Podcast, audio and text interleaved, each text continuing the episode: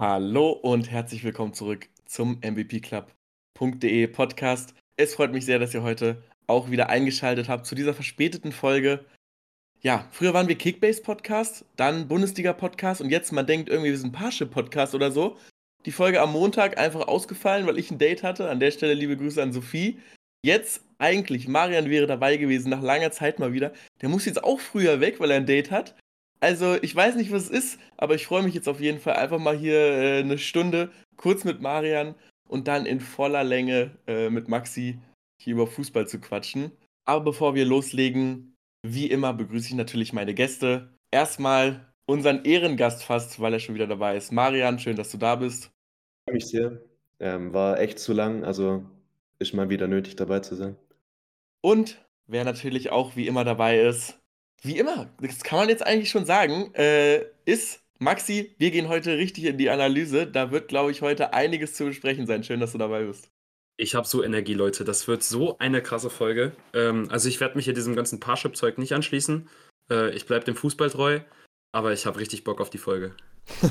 ja gut, dann würde ich sagen, fangen wir direkt mit dem Wichtigsten an, nämlich dem Sieg des VfB Stuttgart gegen RB Leipzig. Und da haben wir ja zum Glück unseren Stuttgart-Experten dabei. Marian, Erzähl doch einfach mal ein bisschen von dem Spiel, würde ich sagen.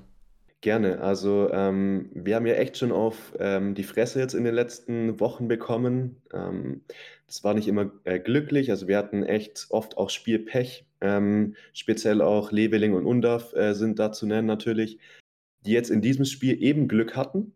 Ähm, beziehungsweise der ganze VfB hatte natürlich mit der Elfmeterentscheidung, ähm, die so einiges ins Rollen gebracht hat, äh, gegen Simakon natürlich ein Stück weit auch Glück, weil es ist in meinen Augen trotzdem eine 50-50-Entscheidung. Nicht jetzt in der Hinsicht, dass man ihn äh, nicht geben muss, sondern eben, dass Schiris eben 50-50 entscheiden können, ähm, weil sie es eben in der Vergangenheit schon getan haben, auch wenn es nicht immer dem Regelwerk entspricht. Deswegen, ähm, ja, muss ich sagen, war das echt sehr, sehr geil, ähm, damit direkt so zu starten und natürlich dann auch Undaf, ähm, was für ein Baller, muss man einfach nochmal sagen. Ähm, ich weiß jetzt nicht genau, wie weit Achim, wo er jetzt geboren ist, weg von Bremen ist. Das musst du mir kurz sagen. Ist es sehr nicht weit? weit. Er ist nicht quasi weit. Bremer, ja. Das, okay. ist schon, das ist schon brutal dicht dran. Also ich sag mal, man hätte es damals geschafft. Okay, krass. Ja, ähm, und dementsprechend, also manche zweifeln immer noch, dass er von Nagelsmann jetzt eingeladen wird. Also das äh, würde ich jetzt mal einfach komplett ins äh, Fahrbereich äh, führen. Der muss dabei sein ähm, bei der nächsten Länderspielphase. Ähm, allein schon, dass er eben nicht nur vollstreckt, was er eben offensichtlich gut kann, sondern eben äh, auch Vorlagen liefert. Auch Fürich hat endlich mal wieder ähm, effektiv gespielt, eben mit seinen Vorlagen. Und ähm, die ganze Mannschaft war effektiver als bislang. Deswegen muss man Leipzig sagen, die eben mit Openda und Cesko auch Tore ein Stück weit aus dem Nichts hatten, ähm, dass eben wir durchaus auch Glück hatten, und das Spielglück hatten wir eben den letzten Spielen nicht. Dementsprechend ähm, bin ich sehr froh, äh, dass jetzt auch der Porsche-Deal geklappt hat, dass da zumindest finanziell ein bisschen Ruhe ist. Äh, Girassi ist noch da. Ich glaube auch nicht, dass er im Winter noch gehen wird. Und ähm, ja, mit Dahut holen wir hoffentlich jetzt auch, ähm, also man hat ihn jetzt schon gesehen und Max hat es vorhin anscheinend auch bestätigt, dass da eben jetzt ähm, auch der Transfer durch ist dass wir endlich jetzt auch, ähm, so gern ich äh, Samu Di Benedetto jetzt äh, sein Debüt eben habe sehen, ähm, ja, zentrales Mittelfeld, großes Problem, wenn eben Stille oder Carasso ausfallen. Deswegen, ja, äh, Maxi kann es auch gerne nochmal bestätigen, der Transfer scheint durch zu sein. Ähm, ja, es kam jetzt kurz vor der Folge, kam mir das äh, allseits bekannte Here We Go von Fabrizio Romano. Und ich glaube, es ist jetzt ja schon seit, ich glaube, knapp ein, zwei Tagen ist es ja schon im Gerücht, dass, äh, dass er wieder zurück nach Deutschland will, weil der Brighton-Wechsel ja dann nicht funktioniert hat. Und ähm, ja, ich glaube, wir können uns auf Mahmoud Dahoud, glaube ich, in der Bundesliga wieder freuen. Und ich glaube, in, der, in, der, in dem Kosmos VfB Stuttgart kann er jetzt auch, glaube ich, richtig aufgehen. Ja, leider Gottes, Marian, heute dein einziger Beitrag. Hat mich trotzdem sehr gefreut, dass du dabei warst, dass wir immer uns noch kurz gesehen haben. Ich hoffe, dass ihr euch in den nächsten Wochen auf noch einen etwas längeren Part von Marian freuen könnt. Bis dahin müsst ihr euch auf jeden Fall noch ein bisschen gedulden. Mit weiteren Stuttgart Insights hier in größter Bescheidenheit. Abschließende Frage an dich vielleicht. Ja. Bist du immer noch Team Girassi oder bist du jetzt ins Team Undaf äh, geswitcht? Oh, keine Ähm, Frage. Boah, das ist, äh, also natürlich will ich mich nicht entscheiden und ich hoffe auch, dass äh, Wohlgemut sich nicht entscheiden muss. Ähm, aber von der Wichtigkeit her, beziehungsweise wie man einen Spieler ersetzen kann, würde ich sagen, dass ähm, man Undaf eher benötigt, weil er eben Sachen hat, die nicht so leicht zu ersetzen sind. Gerassi natürlich schon auch. Ähm, aber allein, also Gerassi spielt auch gut mit, aber Undaf spielt natürlich noch besser mit.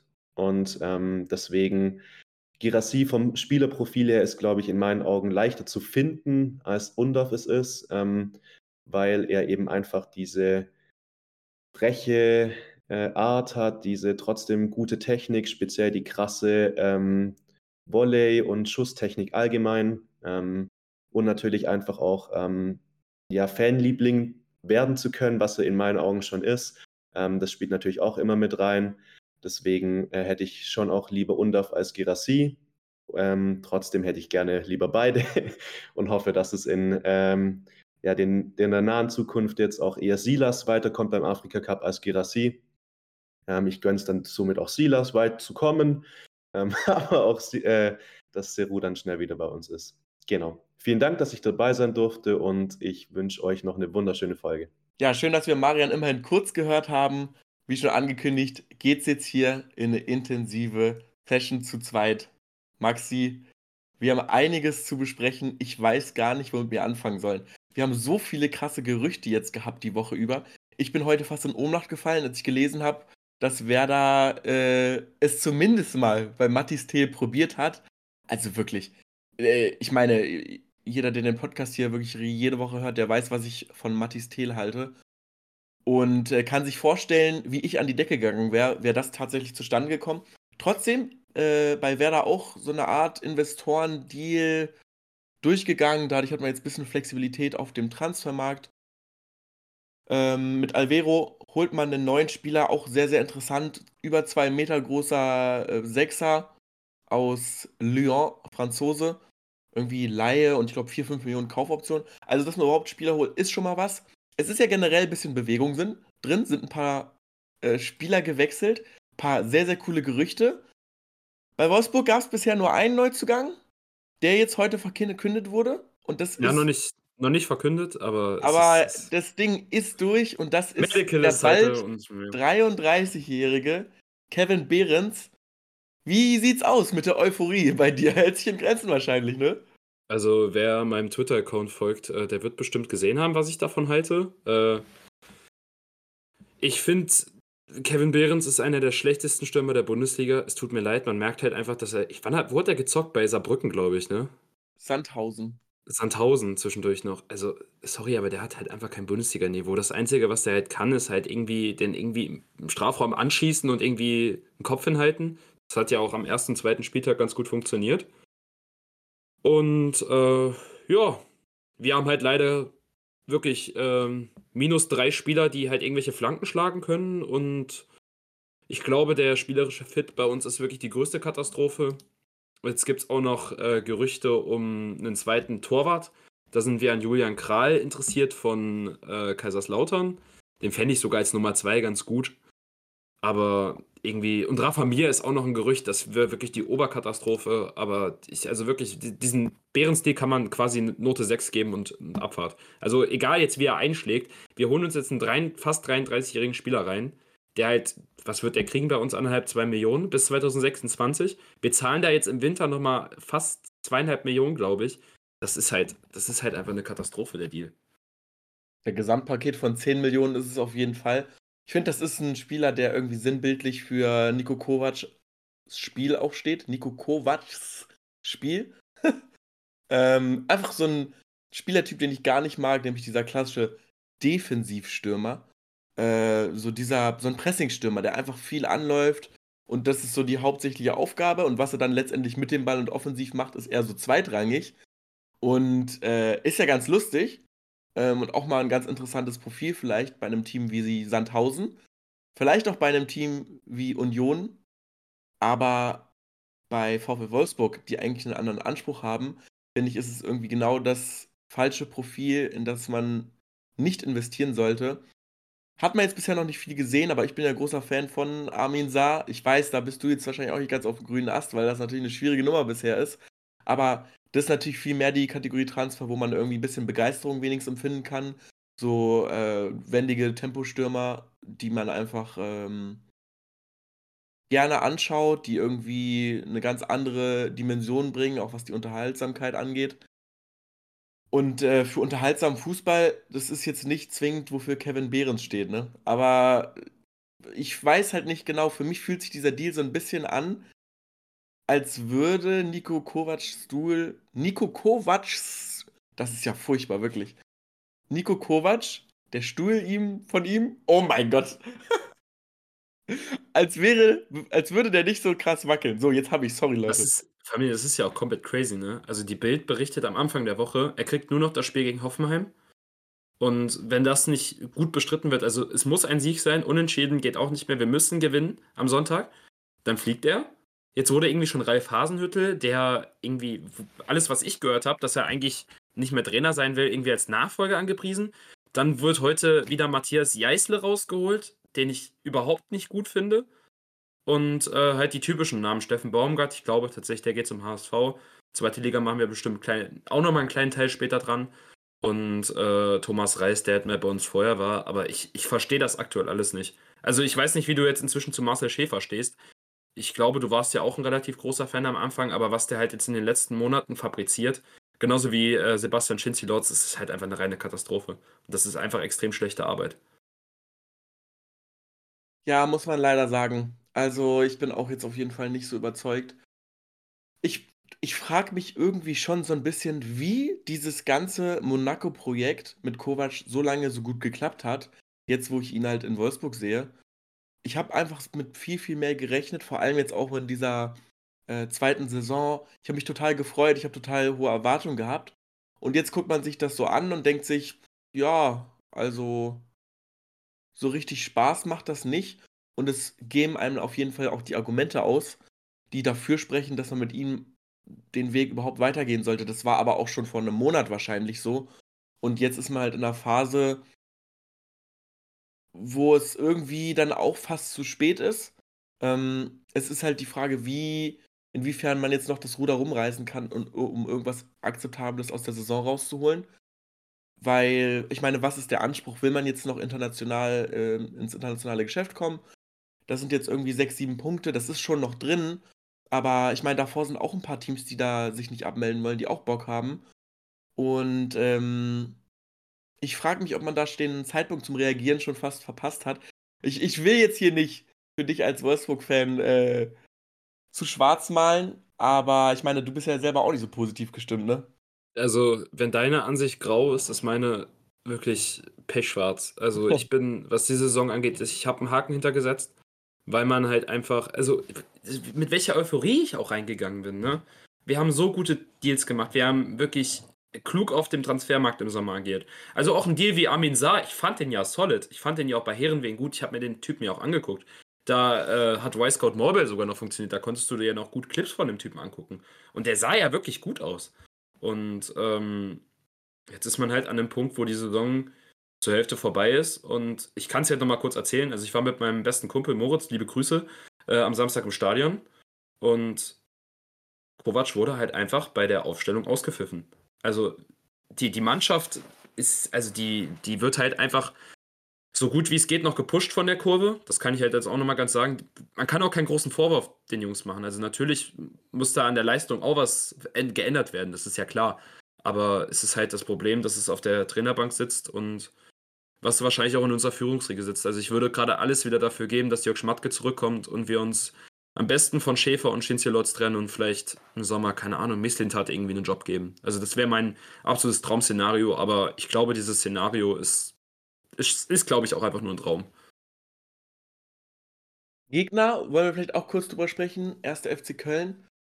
Ähm, ich habe ja, ich glaube, mich in der letzten Folge sogar relativ positiv über Timo Schulz geäußert und muss sagen, dass ich sowohl aufstellungstechnisch als auch taktisch das auf jeden Fall deutlich interessanter finde, als was da vorher noch teilweise gespielt wurde. Trotzdem muss man natürlich sagen, Wolfsburg muss da zu Hause gewinnen. Würdest du sagen, dass irgendwie, also wo genau ist denn jetzt das Problem? ist es irgendwie, weil ich muss sagen, die Aufstellung von Wolfsburg in den letzten Wochen haben mir gut gefallen. Ich finde, dass man da irgendwie langsam so eine Truppe gefunden hat. Ich bin immer noch nicht so ganz überzeugt davon, ähm, welche Innenverteidigung man spielen sollte. Jetzt hat ja Jens, haben ja Jens und Lacroix gespielt. Ähm, dann aber Borneau spielt auch viele Spiele. Ähm, ist, würdest du Jens, La, Jens Lacroix oder Jens Borneau spielen oder was ganz anderes? Ich würde, glaube ich, entweder Lacroix Cesiger spielen. Äh, mhm. Du hast halt einen sehr aufbaustarken Innenverteidiger mit Lacroix, also gut am Ball. Und Cesiger hast du halt eine richtige Kante hinten drin, die halt in der, der in der Luft halt alles abräumt. Und mit Ball ist er halt auf längere Distanz brauchbarer, aber kann schon was. Oder halt, ich finde halt, Jens ist halt wirklich Top-Innenverteidiger und ich glaube, wenn alles auch ein bisschen besser passen würde in der Mannschaft, würde vielleicht auch unsere Innenverteidigung besser aussehen. Aber ich glaube, ich hätte im Sommer, äh, nachdem Mickey gegangen ist, hätte ich, glaube ich, sogar einen, einen anderen Linksfuß als Cesi geholt und äh, ich hätte Bono abgegeben, so aus Kaderplanungssicht. Würdest du sagen, dass jetzt also wer, wie, wie ist denn da die Schuldverteilung prozentual? Trainer, Management, Spieler? Was würdest du sagen, wer ist zu wie viel Prozent schuld? Du kannst halt eine Mannschaft nicht zu 100% rausnehmen, ne? Obwohl ich es ja. gerne würde. Also ich würde halt jetzt irgendwie so Trainermanagement irgendwie so 70 geben, 70, 75 und 25 der Mannschaft. Also natürlich, der, der, also die Personalie, die halt sehr, sehr viel hinterfragt wird, ist halt Lauf Romaya. Das ist halt diese Personalie, die halt sehr viel aktuell in der Schwebe steht. Ich, also wenn ich mich mit meinen Wolfsburg-Kollegen unterhalte, da kracht es halt wirklich krass in den Diskussionen. Und ich bin halt ein großer Fan vom Spieler. Er wurde halt die Hälfte der Saison auf der falschen Position eingesetzt. Jetzt wird er auf der 10 eingesetzt, was schon so eher seine Position ist, aber wird halt, hält sich halt sehr, sehr viel im letzten Drittel auf. Und wir kriegen den Ball halt nicht ins letzte Drittel. Und ich bin halt der Meinung, dann zieh den Spieler doch auf eine offensive Achterposition zurück, dass der Spieler sie sich im zweiten Drittel abholt und die Bälle quasi dann ins letzte Drittel bringt. Das kann ja ein Meier. Das hat er ja schon genug bewiesen. Ja, ich frage es mich, wie gesagt, auch so ein bisschen, warum es nicht funktioniert, weil ich meine, ich war ja wirklich jede Woche vor jedem Spiel bin ich, ja, das wird jetzt ein gutes Spiel von Wolfsburg, die Aufstellung top. Dann äh, gab es ja vorletzte Woche sogar noch das 1 zu 0 von Czerny auf Maya, nee, andersrum, Maya auf Czerny, glaube ich. Äh, und da war ich schon so, jo, wunderbar, der Knoten ist geplatzt. Aber ähm, ich glaube, der Knoten wird unter Nico Kovac tatsächlich nicht mehr platzen. Und damit würde ich sagen, äh, dabei müssen wir es leider belassen, erstmal für Wolfsburg. Ich bin gespannt. Also du sagst, Hoffenheim-Spiel ist Endspiel. Also haben wir dann vielleicht äh, es muss, in der nächsten Folge schon eine neue Personalie oder was? Ja, wie gesagt, also Ralf Hasenmittel wäre die eigentlich einzige Option, die ich jetzt eigentlich wirklich mit Kusshand nehmen würde, weil ich den halt eigentlich für einen sehr, sehr kompetenten Trainer halte. Ja, und meine Wunschpersonalie, Fabian Hürzeler, ist halt sehr, sehr abhängig davon, was in Leverkusen passiert, denke ich, und ähm, was bei Pauli halt jetzt passiert, ob sie aufsteigen. Aber das wäre halt auch erst ab Sommer eine Option. Da müsste man halt jetzt mit einem Interimstrainer äh, die restlichen Spiele bestreiten. Denn die Saison abgeschrieben so, oder? Hm? Nochmal? Hast du die Saison denn abgeschrieben oder? Das Ding ist halt, es reicht halt, wenn, wenn das wirklich so passiert, wie es ist, reicht sogar Platz 8 für die Conference League, ne? Weil die Bundesliga Eben. noch im fünften CL. Das sind, warte mal, ich habe die Tabelle offen. Das sind drei Punkte. Du kannst die Saison jetzt quasi nicht abschreiben, aber ähm, man, man, schreibt sie ja offensichtlich auch nicht ab, wenn man halt jetzt noch äh, zwei, zweieinhalb Millionen für Kevin Behrens im Winter hinlegt und bis zum Sommer wahrscheinlich an Gehalt auch noch mindestens eine Summe für, von 4 Millionen für, für diesen Spieler alleine ausgibt. Und wenn jetzt auch noch Julian Kral und ein Rafa Mir kommen, dann wirklich, dann kann ich hier für nichts mehr garantieren.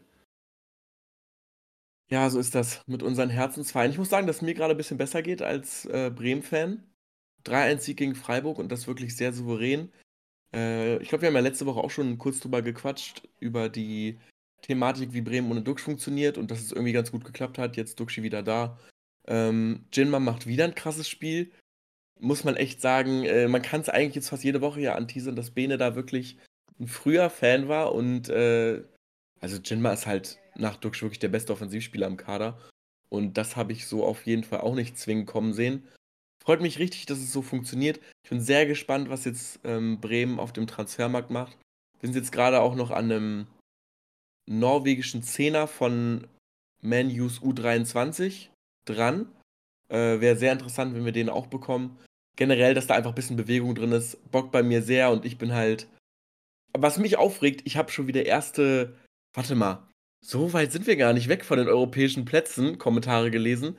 Da muss ich sagen, da kriege ich da ein bisschen Hals. Ähm, aber es ist auf jeden Fall schön, dass man jetzt mal eine gute Phase hat und deswegen, äh, ich meine, das führt halt immerhin dazu, dass am Ende die Saison einfach ein bisschen entspannter wird, dass man sich dann die Spiele schön anschauen kann und nicht die ganze Zeit zittern muss. Auch wenn das auch mal spannend ist so. Ich habe die Saison auch sehr gefühlt, wo wir dann leider letztendlich abgestiegen sind, aber es war halt schon sehr, sehr spannend. Ähm, freue ich mich auf jeden Fall, dass es diese Saison ein bisschen entspannter zugeht und man hier wichtige drei Punkte holen konnte.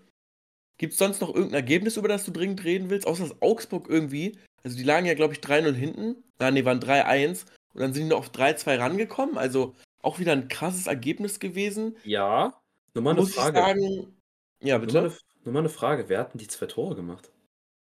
Ja, habe ich mir auch gedacht. Ich habe es wirklich im, ich hab's wirklich im äh, Ticker gesehen, habe direkt an dich gedacht. Du bist ja Ja, der größte Demirovic-Verteidiger und okay. auch völlig zu Recht. Ähm, es gibt, das muss man ja wirklich aller Fairness mal hier sagen, so oft wir uns drüber lustig machen, dass du ständig am Rudern bist. Es gibt sehr, sehr, sehr viele gute Takes, die du auch hast. Und einer davon war auf jeden Fall, dass Demirovic ein krasser Bundesliga-Stürmer ist. Hat er hier auf jeden Fall in dem Spiel wieder gezeigt. Muss ich dir geben, den Punkt, ja?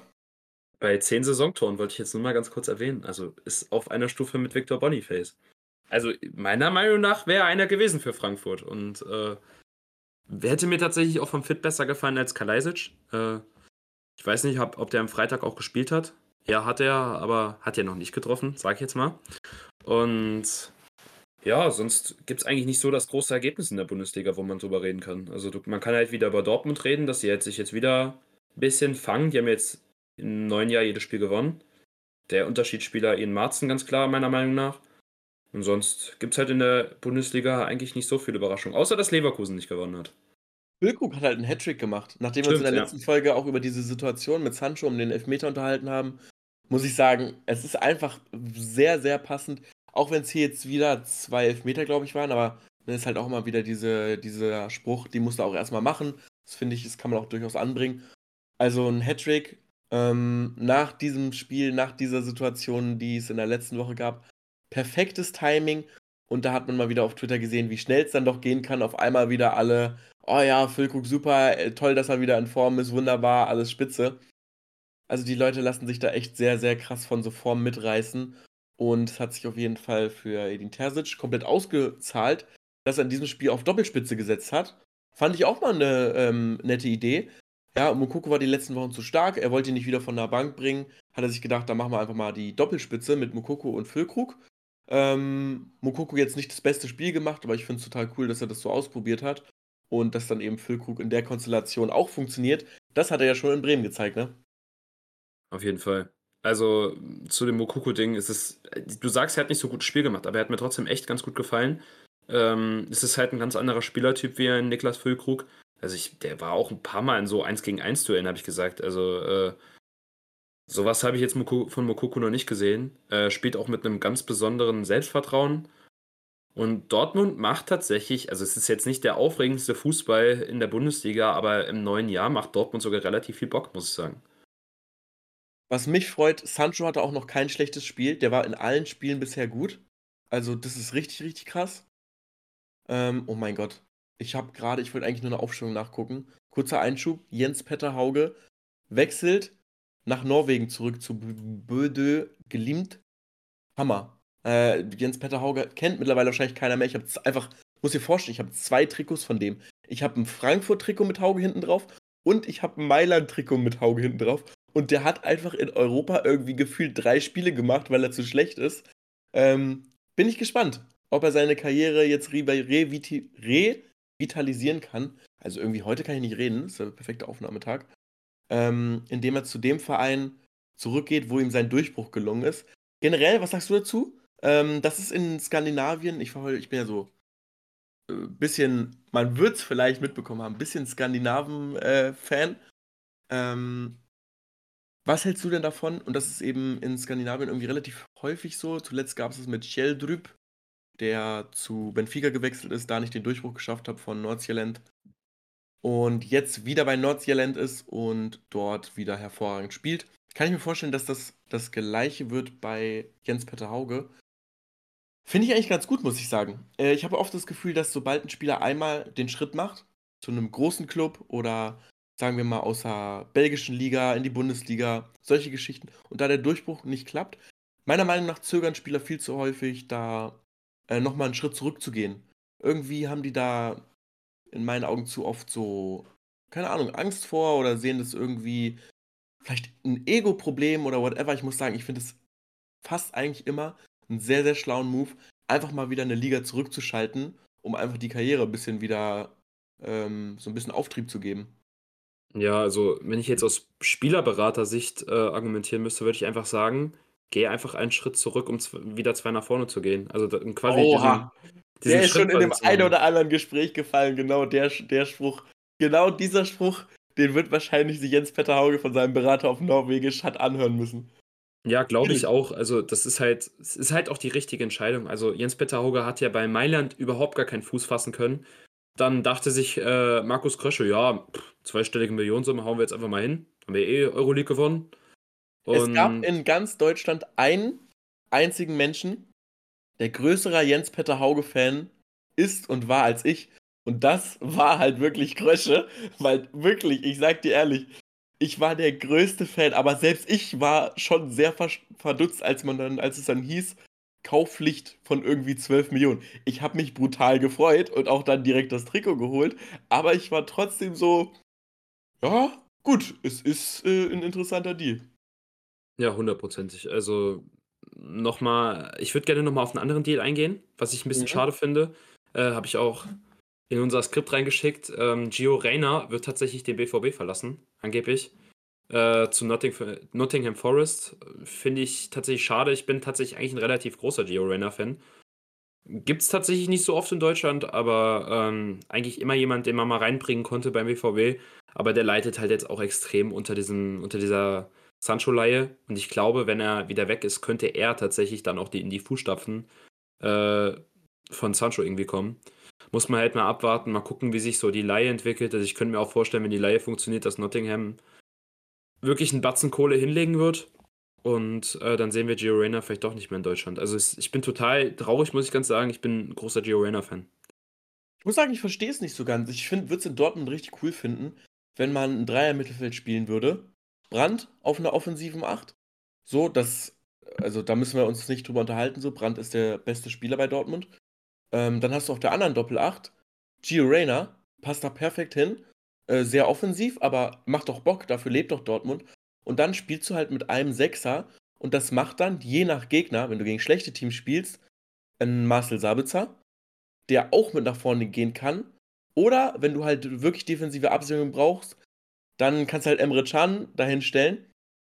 Das hat den Vorteil, dass erstens Emre Can weniger spielt weil gegen äh, spielschwächere Gegner du halt da einfach ein bisschen mehr, keine Ahnung, ein bisschen mehr Wind, ein bisschen mehr Spaß in diese Aufstellung bringst. Aber du hast halt trotzdem dann die Flexibilität. Und dann kannst du halt trotzdem vorne deine drei äh, Wirbelwindstürmer irgendwie hinstellen. Mit Bino Gittens, Sancho und dann immer Füllkrug oder Mukoko. Würde ich perfekt finden, die Konstellation. Ich weiß nicht, warum das irgendwie nie eine Option gewesen ist. Was sagst Gar du zu meinem Vorschlag? gar kein Fan von der Idee, muss ich ganz ehrlich sagen. Aber oh, das hat, also ich wäre ein Fan von der Idee, wenn wir einen anderen Spieler hätten als Marcel Sabitzer oder Emre Can. Also ich glaube, ich will mir nicht ausdenken, was das für eine Restverteidigung ist, wenn Sabitzer noch mit nach vorne geht und du wirklich ein Konterteam hast. Also wenn du wirklich ein Team hast mit schnellen Spielern nach vorne, dann eine gute Nacht. Also ich glaube, dann äh, kriegt Dortmund vielleicht das ein oder andere Tor reingedrückt. Wenn du einen anderen Sechser hättest, zum Beispiel Edson Alvarez, müssen wir nochmal in die Runde werfen, könntest du es machen. Dann könntest du mit zwei sehr offensiven Achtern oder fast schon zwei Zehnern spielen. Aber das kannst du halt nicht machen, wenn, ähm, wenn du quasi mit Emre Can oder Marcel Sabitzer auf der 6 spielen musst. Also, wenn du halt diesen, wenn du halt Matzen quasi invers spielen lässt, dann kann man vielleicht drüber reden, dass man quasi hinten dann in einer Dreierkette dann quasi auch gegen den Ball agiert, aber ich glaube nicht, dass das möglich wäre. Also die Idee ist an sich im Vakuum nicht schlecht, aber ich glaube, in der Bundesliga gegen schwächere Mannschaften hätte ich schon meine Bedenken. Da müssen wir uns jetzt kurz darüber unterhalten, wie wir als Trainer wären. Weil ich sag dir ganz ehrlich, ich liebe 4-3-3 offensiv, ich liebe ähm, 4-3-3 mit drei Stürmern, also nicht mit Flügeln, sondern mit so, also im Prinzip drei Mittelstürmern. So, du hast halt immer noch äh, überlaufende Außenverteidiger, aber hast halt drei äh, Stürmer in der Mitte. Mhm, so würde ich mir das dann halt ungefähr vorstellen. Oder halt eben mit breiteren Außen und weniger offensiveren Außenverteidigern. Aber ich würde mich, mich würde es wirklich interessieren, wenn du Trainer wärst, was deine Philosophie wäre. Weil ich sag dir ehrlich, meine einzige Philosophie wäre, schießt mehr Tore als der Gegner. Und genau deswegen äh, bin ich wahrscheinlich auch so großer Fan von meiner Idee, weil ich sag dir, diese Mannschaft würde brutal Bock machen. Diese Mannschaft würde wahrscheinlich die, äh, würde wahrscheinlich nur im Mittelfeld abschließen, was die Gegentore angeht. Ähm, aber ich bin mir sicher, dass diese Mannschaft auf jeden Fall Top 2 äh, oder Top 3 der meisten Tore wäre. Wenn nicht sogar hinter Bayern die klare 2. Und ich das finde, das, ist, das entspricht einfach mehr dem Ideal Fußball, wie ich es gerne spielen lassen würde. Deswegen würde es mich interessieren, was wäre denn deine, deine Herangehensweise? Was wäre deine Formation? Was wäre deine Philosophie? Wie würdest du Dortmund spielen? Im idealen also, Szenario, jetzt vielleicht nicht mal zwingend mit dem Spielermaterial, sondern was bist du für ein Trainer? Boah, jetzt hast du mich, äh, hast du mich richtig, richtig angeheizt, wieder eine Kaderanalyse für den BVB zu schreiben. Also jetzt, das ist jetzt gerade live passiert. Also Leute, ihr könnt euch auf was freuen. Ähm, und ich, ich glaube einfach, dass mich Sebastian Hoeneß, Roberto Di Servi und Xabi Alonso einfach so geprägt haben, dass ich tatsächlich inzwischen echt in dieser Grundformation 3-4-2 einspielen würde. Ich glaube tatsächlich, bei BVB hat man so ein paar, ein paar Probleme mit den Innenverteidigern in dem Fall, aber Marzen ist sowieso einer, der sehr viel auch im Mittelfeld agiert. Die rechte Seite macht mir dann so ein bisschen Sorgen, ähm, aber ich glaube, ich würde halt einfach einen sehr, sehr ausgeglichenen Spielstil wählen. Also man muss halt defensiv auch sicher stehen. Und ich bin halt ein großer Fan davon, Spiele einfach mit 2-0 zu gewinnen, anstatt irgendwie mit, keine Ahnung, 5-3. Also ich glaube, das ist mir einfach lieber. Ich habe lieber, glaube ich, den 0 stehen. Aber man muss natürlich auch eine offensive Fe äh, Feuerkraft haben. Also das ist jetzt hier nicht ähm, Urs Fischer für Fortgeschrittene, sondern man muss halt einfach beide Seiten des Spielfelds sehen. Meiner Meinung nach. Aber ich, ich feiere auch deinen Ansatz, muss ich ganz ehrlich sagen. Oder auch ein anderer Trainer muss ich noch erwähnen, Fabian Hürzler hat mich geprägt. Okay, jetzt, jetzt geht wieder ab. Ich, warst du in der Folge dabei, wo ich mich mit Bene hab, unterhalten habe über äh, Reform? Reform, die der Fußball braucht?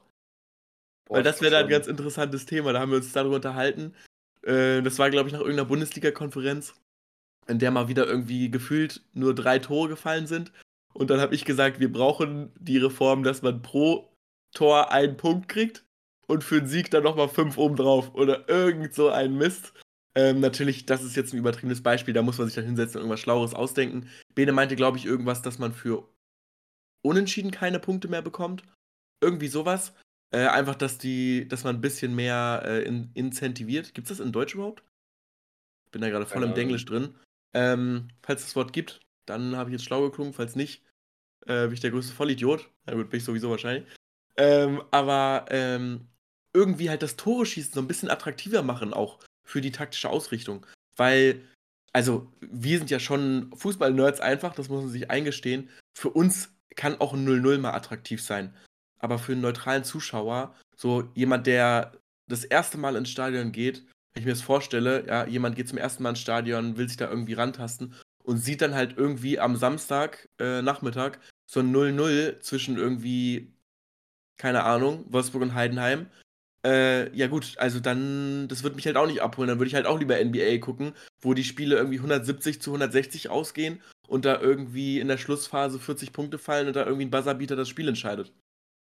Man kann jetzt ja. nicht den ganzen Sport revolutionieren, aber ähm, das ist so tief bei mir verankert, dieser Unterhaltungsgedanke, dass ich halt so eine klare, ey, einfach Tore schießen Philosophie hätte.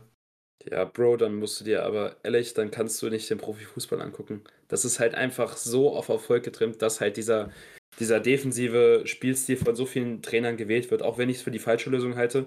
Wie gesagt, ich bin Fan von einer sehr ausgeglichenen Ausrichtung, dass du halt beide Seiten des Spielfelds abdeckst. Du musst halt viel mit dem Ball anstellen können, aber du musst halt auch gut gegen den Ball agieren, weil du halt einfach nicht 90 Minuten den Ball hast. Es sei denn, man ist 2011 äh, Barcelona, das ist natürlich was anderes. Aber ähm, ich glaube tatsächlich, dass wir langsam mal zum nächsten Thema kommen müssen. Zweite Liga. Ja, zweite Liga. Was soll ich dir da sagen?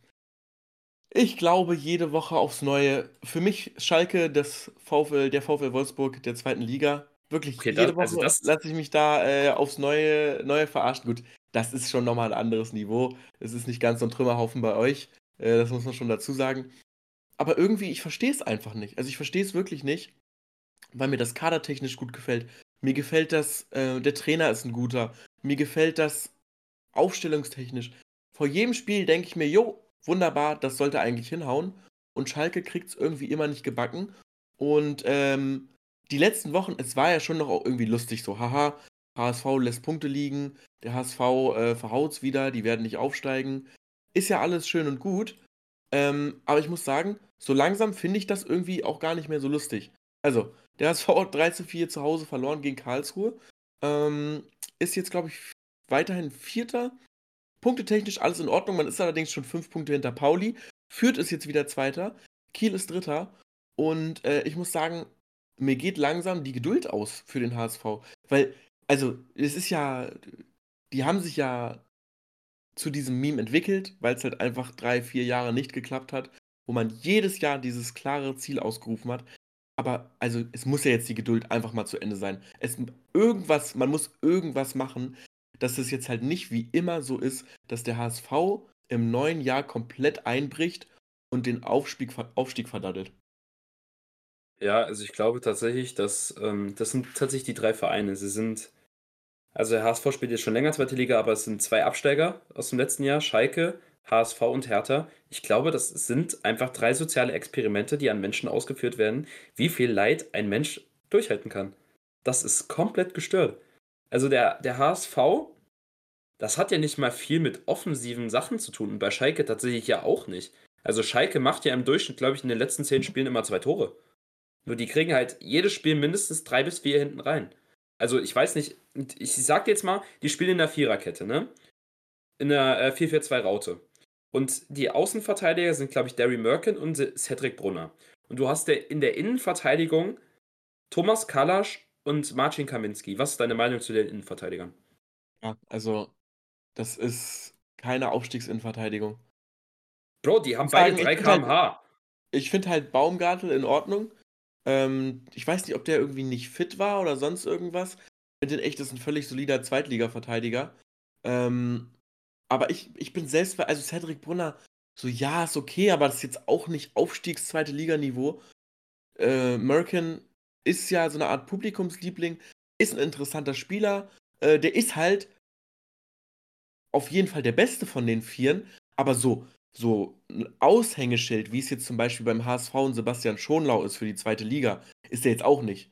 Und dass Schalke im defensiven Bereich der Mannschaft keinen von diesen Top-Top zweite Ligaspielern hat, ich meine, da braucht man sich auch nicht wundern, ne? Bro, und das Krasse ist ja, was Schalke in den letzten Jahren auf der Innenverteidigerposition auch für Spieler hatte.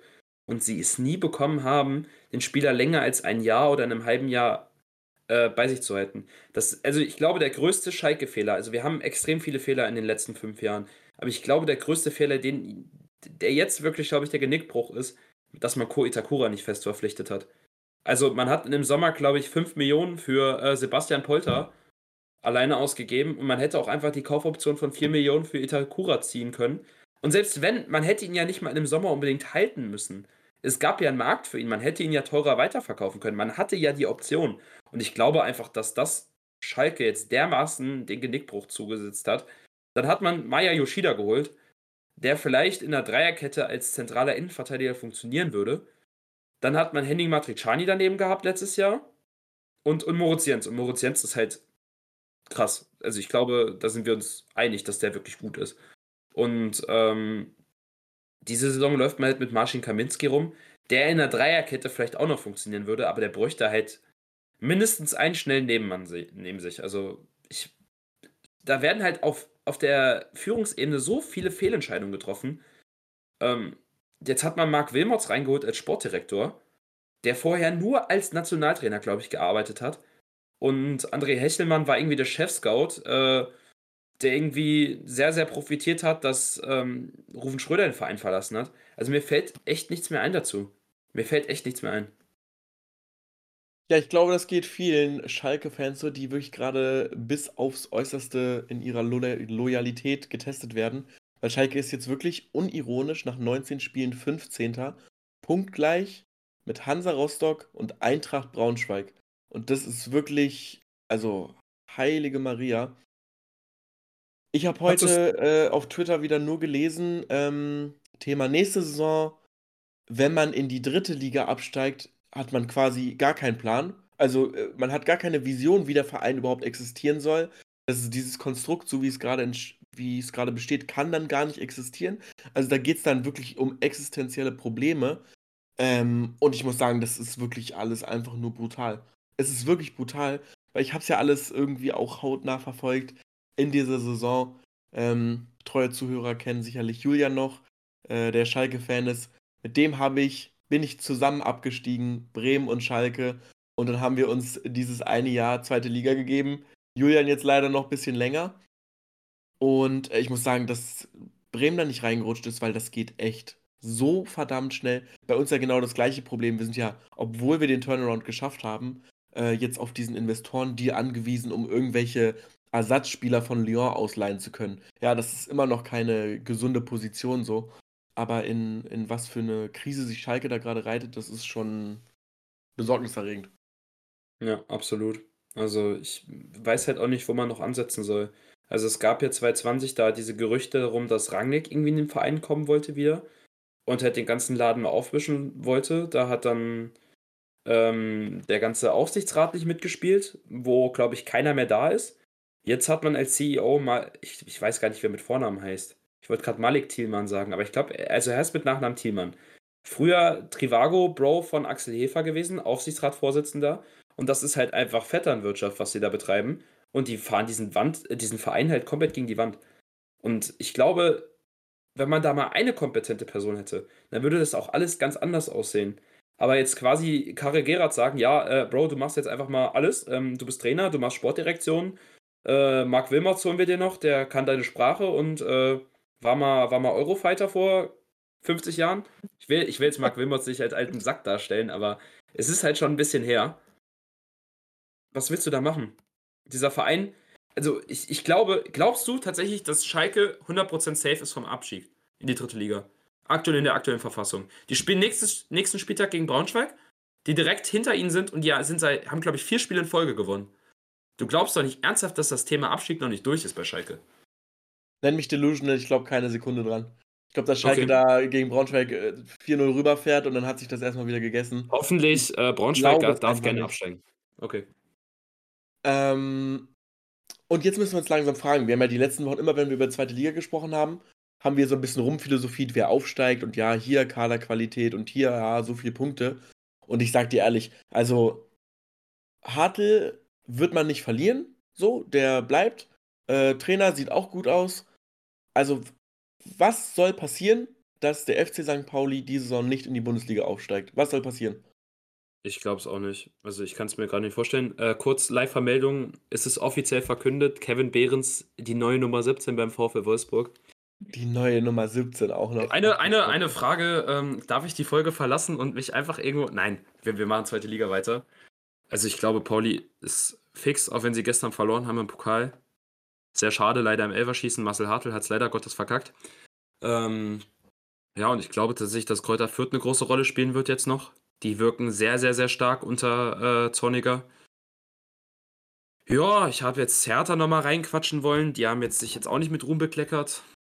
Irgendwie zweite Liga ist irgendwie nicht das Thema, was man sich so gewünscht hat. Man dachte irgendwie HSV, Pauli, äh, Schalke, Hertha und sowas, aber man hat es irgendwie nicht. Also ich glaube tatsächlich, ich würde jetzt, Stand jetzt würde ich einfach meinen Tipp abgeben. Pauli erster, zweiter, Fürth und ich glaube, Düsseldorf würde, glaube ich, noch Platz 3 rutschen. Also ich glaube, Kiel wird jetzt ein bisschen, bisschen abrutschen und ich, ich, ich, ich kann nicht an den HSV glauben, weil man jetzt wirklich die Hinrunde schon gefühlt jedes Auswärtsspiel irgendwie Punkte liegen lassen hat und jetzt verliert man gegen den, ich gucke live nach, Tabellenachten, aber ich glaube, sie waren vorher irgendwie so Zwölfter oder so zu Hause auch noch im Volkspark. Das geht, das geht halt einfach nicht. Ja, ich habe es vor der Saison gesagt und ich sage es auch jetzt. Düsseldorf ist für mich mein Geheimfavorit. Sind ja eigentlich immer mit dabei, also deswegen Geheimfavorit kann man vielleicht doch ausklammern. Aber ich glaube, die haben immer noch nicht genug Leute auf dem Schirm. Und ich muss sagen, mit den Aufsteigern Pauli, Düsseldorf und dann von mir aus, hat ja schon fast Tradition HSV in der Relegation, ähm, könnte ich mich sehr mit anfreunden. Jo, also ich bin damit völlig mit fein. Also ich will die beiden Nordclubs wieder oben haben. Also ich habe keinen Bock, nächstes Jahr das zweite Heidenheim zu haben, wo ich mir halt denke, ja, habe ich eh keinen Bock, auswärts hinzufahren. Sondern ich will halt einfach mal ein paar coolere Stadien sehen. Besonders halt in Hamburg, weil ich halt beide Vereine auch sehr, sehr, sehr cool finde. Bin ich bei dir, ja. Das ist äh, auch als Bremen-Fan. Ich wünsche mir den HSV zurück, aber wie viele Jahre sage ich das schon? Was haben wir noch für Themen? Haben wir noch irgendwas, was wir dringend abhaken wollen? Naja, also man, ich würde ganz gerne nochmal auf die Klopp- und Xavi-Nummer eingehen. Immer so ganz knapp am Ende. Mhm. Ähm, An der Stelle, äh, damit du nicht selber deine eigene, dir die eigene Schulter klopfen musst, übernehme ich das natürlich gerne für dich. Thema Jürgen Klopp, Thema FC Liverpool, für alle, die äh, Premier League-Fans sind, ist ein wahrer Schatz mal wieder erschienen. Äh, Maxi hat wieder gekocht und einen neuen Beitrag veröffentlicht bei uns auf der Website. Ähm, FC Liverpool, warum sie gerade im Titelrennen sind, was Klopp für einen Impact hat und ähm, wie es jetzt vielleicht auch weitergeht. Also für alle, die das interessiert, können jetzt nicht nur Maxi kurz lauschen, sondern für einen kleinen Deep Dive auch gerne auf der Website mvpclub.de. Ihr wisst es, äh, vorbeischauen, wird uns sehr freuen. Ja, ich würde, glaube ich, einfach mit so drei Fragen ein, einsteigen. Wer glaubst du wird Meister? Was glaubst du? Ja, wobei, ich würde, glaube ich, mit zwei dachte, Fragen. Du zitierst einfach... jetzt diese, diese. Nein, nein, nein, nein, nein, nein. Ich mache jetzt nicht Edin Terzic nach. Also, ich, ich habe dir drei Fragen gestellt. Äh, was kannst du mir geben? Äh, nein. Das, Wer bin also, ich? Das, was also da, du mit? Was kann ich von dir erwarten? Oh Gott, oh Gott, oh Gott. Nein. Also, ich glaube, Edin Terzic, der gute alte Motivationscoach, ist tatsächlich nicht so mein Vorbild, so wie ein zum Beispiel Fabian Hützler. Ähm, was glaubst du, wer wird Meister in der Premier League? Glaubst du, dass es Liverpool wird? Und was glaubst du, wird der Klopp-Nachfolger? Und dann würde ich abschließend nochmal ganz gerne ein paar Worte zu Klopp sagen, einfach. Ähm, das Ding ist, ich habe halt in meinem Freundeskreis echte Arsenal Die Hard Fans. Und irgendwie, ich würde es halt Arsenal brutal gönnen. Das ist so ein bisschen mein Problem. Ähm, ich sehe bei Real nicht wirklich die Trainerstelle frei werden oder nicht so irgendwie, das fühlt sich nicht so an, als würde es passieren. Und ich sag dir ehrlich, wenn Klopp jetzt in seiner Abschiedssaison Meister wird und die dann nicht einen richtig krassen Nachfolgertrainer holen, dann ist da eine schlechte Stimmung. Und wer wäre da ein besserer Mann als auch, würde ich sagen, schon Liverpool-Legende äh, Xabi Alonso? 100 Prozent hat die Champions League mit denen gewonnen. Ja. Also man muss sagen, dass Xabi Alonso, der ich glaube, der Top-Kandidat sein wird auf die Nachfolge. Ähm, ich glaube auch tatsächlich, dass er es machen will. Ich glaube, ähm, wenn es nicht real ist, ist das sogar seine präferiertere Option. Also man weiß nicht, was bei den Bayern passiert. Darum holt sie auch schon wieder seit Wochen, eigentlich schon seit immer. Eigentlich Meinst du, wenn er freie Wahl hätte, würde er eher würde Real oder eher Liverpool machen? Das ist die Frage ein bisschen. Die wenn er freie Wahl, ich sag dir ehrlich, würde? ich glaube, er hat freie Wahl. Ja, Ancelotti hat ja, hat ja verlängert. Das ist ja fest. Also bis 25 kommt er nicht bei denen rein. Also ich glaube tatsächlich, dass der diese freie Wahl diese Saison nicht haben wird und ich glaube tatsächlich, dass er als erstes zu Liverpool gehen wird. Dann wird er in seiner Karriere zu Real gehen und dann wird er abschließend Bayern machen, glaube ich. Und dann. Also wenn der das wie in seiner Spielerkarriere wiederholt, das wäre ja wirklich der most iconic Move, den ja, ich jemals schon. gesehen habe von einem Trainer. Also, wen ich vielleicht auch nicht ganz ausschließen wollen würde, ähm, passt auch zu der Transformation des taktischen Systems. Äh, check gerne meinen Artikel aus. Da habe ich es nochmal ein bisschen genauer beschrieben. Roberto De Serbi von Brighton. Könnte ich mir auch vorstellen, obwohl ich den eigentlich eher als prädestinierten Pep-Nachfolger bei City sehe. Ja, und ich glaube tatsächlich, dass es Alonso wird. Also, es würde halt einfach so perfekt passen. Also, es, ist, es sind so die, das ist, das ist das einfach das perfekte Spielermaterial. Also, quasi, wenn er sich noch ein. Ich, ich könnte mir auch vorstellen, dass Flo Wirtz im Sommer einfach mitgeht nach England. Ich, ich würde Boah, den auch zu 100% bei Liverpool sehen. Ja, das ist ein brutales Team. Ich glaube auch immer noch komplett, wahrscheinlich mein Lieblingsspieler, den ich immer sehr, sehr hart verteidigen muss, Cody Hakpo. Äh, hat immer noch Boah. keinen festen Stand bei Liverpool das ist der perfekte Xabi Alonso-Spieler. Ja, 100%. Ich sag dir, der wird nächste Saison, wenn Xabi Alonso Trainer ist, wird er da ganz brutale 30 Scorer abreißen in der Premier League. Da zweifle ich nicht eine Sekunde dran. 100 Prozent bin ich, bin ich komplett bei dir. Also das, das sehe ich zu 100 Prozent genauso. Ähm, und bevor wir uns jetzt zu lange bei dem Thema aufhalten, würde ich eigentlich nochmal kurz was sagen, dass äh, Klopp halt wirklich als absolute Legende geht. Ich glaube, da sind wir uns einig. Ähm, Habe ich heute auch in einem Tweet dazu gesagt. In einem Fracalcio wurde jetzt zuletzt auch immer mal dieser Mount Rushmore der deutschen Trainer oder der deutschen Spieler und der deutschen Fußballperson angesprochen. Ich glaube, ich würde sogar einen Jürgen Klopp einfach, weil es ist, es ist eine sehr subjektive Meinung, äh, ihn immer reinnehmen, weil er mir halt einfach sehr, sehr viel bedeutet. Weil ich, seitdem ich Fußball gucke, ist Jürgen Klopp Trainer.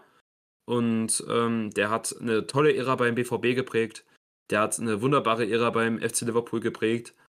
Ich habe sehr, sehr große Sympathien für den FC Liverpool und ich glaube, ich gönne dem Typen einfach nur das Beste. Und ich glaube einfach, ich, das ist auch mehr wieder mehr Subjektivität, aber ich will einfach, dass der FC Liverpool dieses Jahr Meister wird und ich glaube es auch. Ich, ich, ich beliebe, beliebe an Jürgen Klopp und ähm, die Mannschaft. Und ich glaube, dann werden wir mal weitersehen, wie das Titelrennen da auf, ausgeht. Aber es gibt ja auch Gerüchte darum, dass Arteta geht. Also es ist ja auch irgendwie nicht so ganz klar bei Arsenal, was da jetzt im Sommer abgeht. Auch wegen der Stelle. Entschuldigung. Ah, Max ist jetzt ja verschluckt. Machen wir nix. Ach Mann. Dass äh, beim FC Barcelona Xavi geht. Ich glaube, das ist auch eine Position, die für Arteta. Ach du Scheiße. Relativ interessant ist. Live im Podcast auch mal ein bisschen husten. Ja, ich weiß es ehrlich gesagt nicht. Auf die Frage zurückzukommen kurz. Irgendwie, Liverpool sieht schon sehr gut aus. City macht mir schon Angst. Man darf nicht vergessen, die haben ein Spiel weniger als Liverpool, zwei Spiele weniger als Arsenal. Ich würde es Arsenal gönnen, glaub aber nicht dran. Ähm, City macht mir, wie gesagt, sehr viel Angst. Haaland äh, paar Spiele verletzt gefehlt. Und ähm, die sind halt trotzdem oben mit dabei.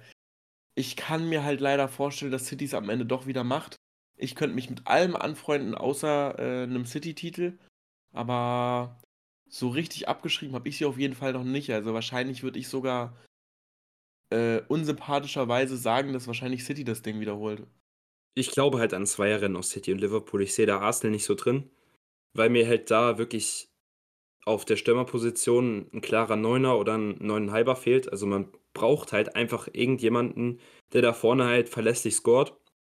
Das hat man jetzt mit Enketia spielt ja, glaube ich, vorne drin aktuell. Verbessere mich, wenn es Mm, nicht so ist. Spielt viel Jesus. Oder Jesus. Ich, sind, also ich bin ein großer Gabriel Jesus-Fan, aber das ist halt keiner, der dir verlässlich deine 20 Saisontore gibt in der Premier League.